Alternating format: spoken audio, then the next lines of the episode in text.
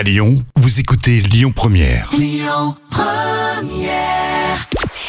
Bonjour Rémi, bonjour Jam. Comme tous les jours, on jette un œil aux audiences. TF1 en tête hier soir avec l'émission et les 8 candidats à la présidentielle pour la France face à la guerre qui a rassemblé plus de 4 millions de personnes derrière leur télé. Ça représente 19% de part d'audience.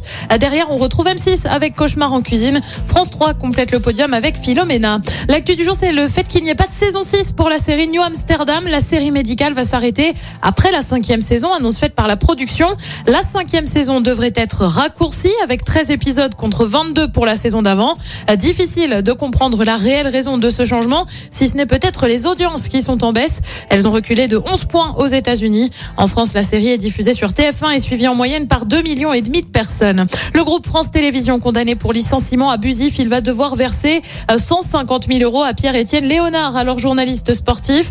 Il faisait en fait partie des 3 journalistes licenciés à l'issue d'une enquête menée après le signalement de Clémentine Sarlat. L'ancienne journaliste avait affirmé avoir été victime de harcèlement et de sexisme au sein de France Télé.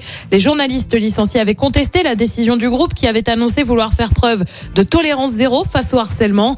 Le groupe doit encore faire face à 2 procédures devant les prud'hommes dans ce dossier. Côté programme, ce soir, comme tous les mardis sur TF1, c'est Koh Lanta et d'après la bande-annonce, il va y avoir de la bagarre.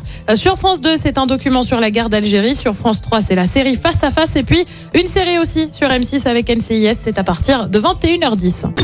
Écoutez votre radio Lyon Première en direct sur l'application Lyon Première, lyonpremière.fr et bien sûr à Lyon sur 90.2 FM et en DAB+. Lyon Première.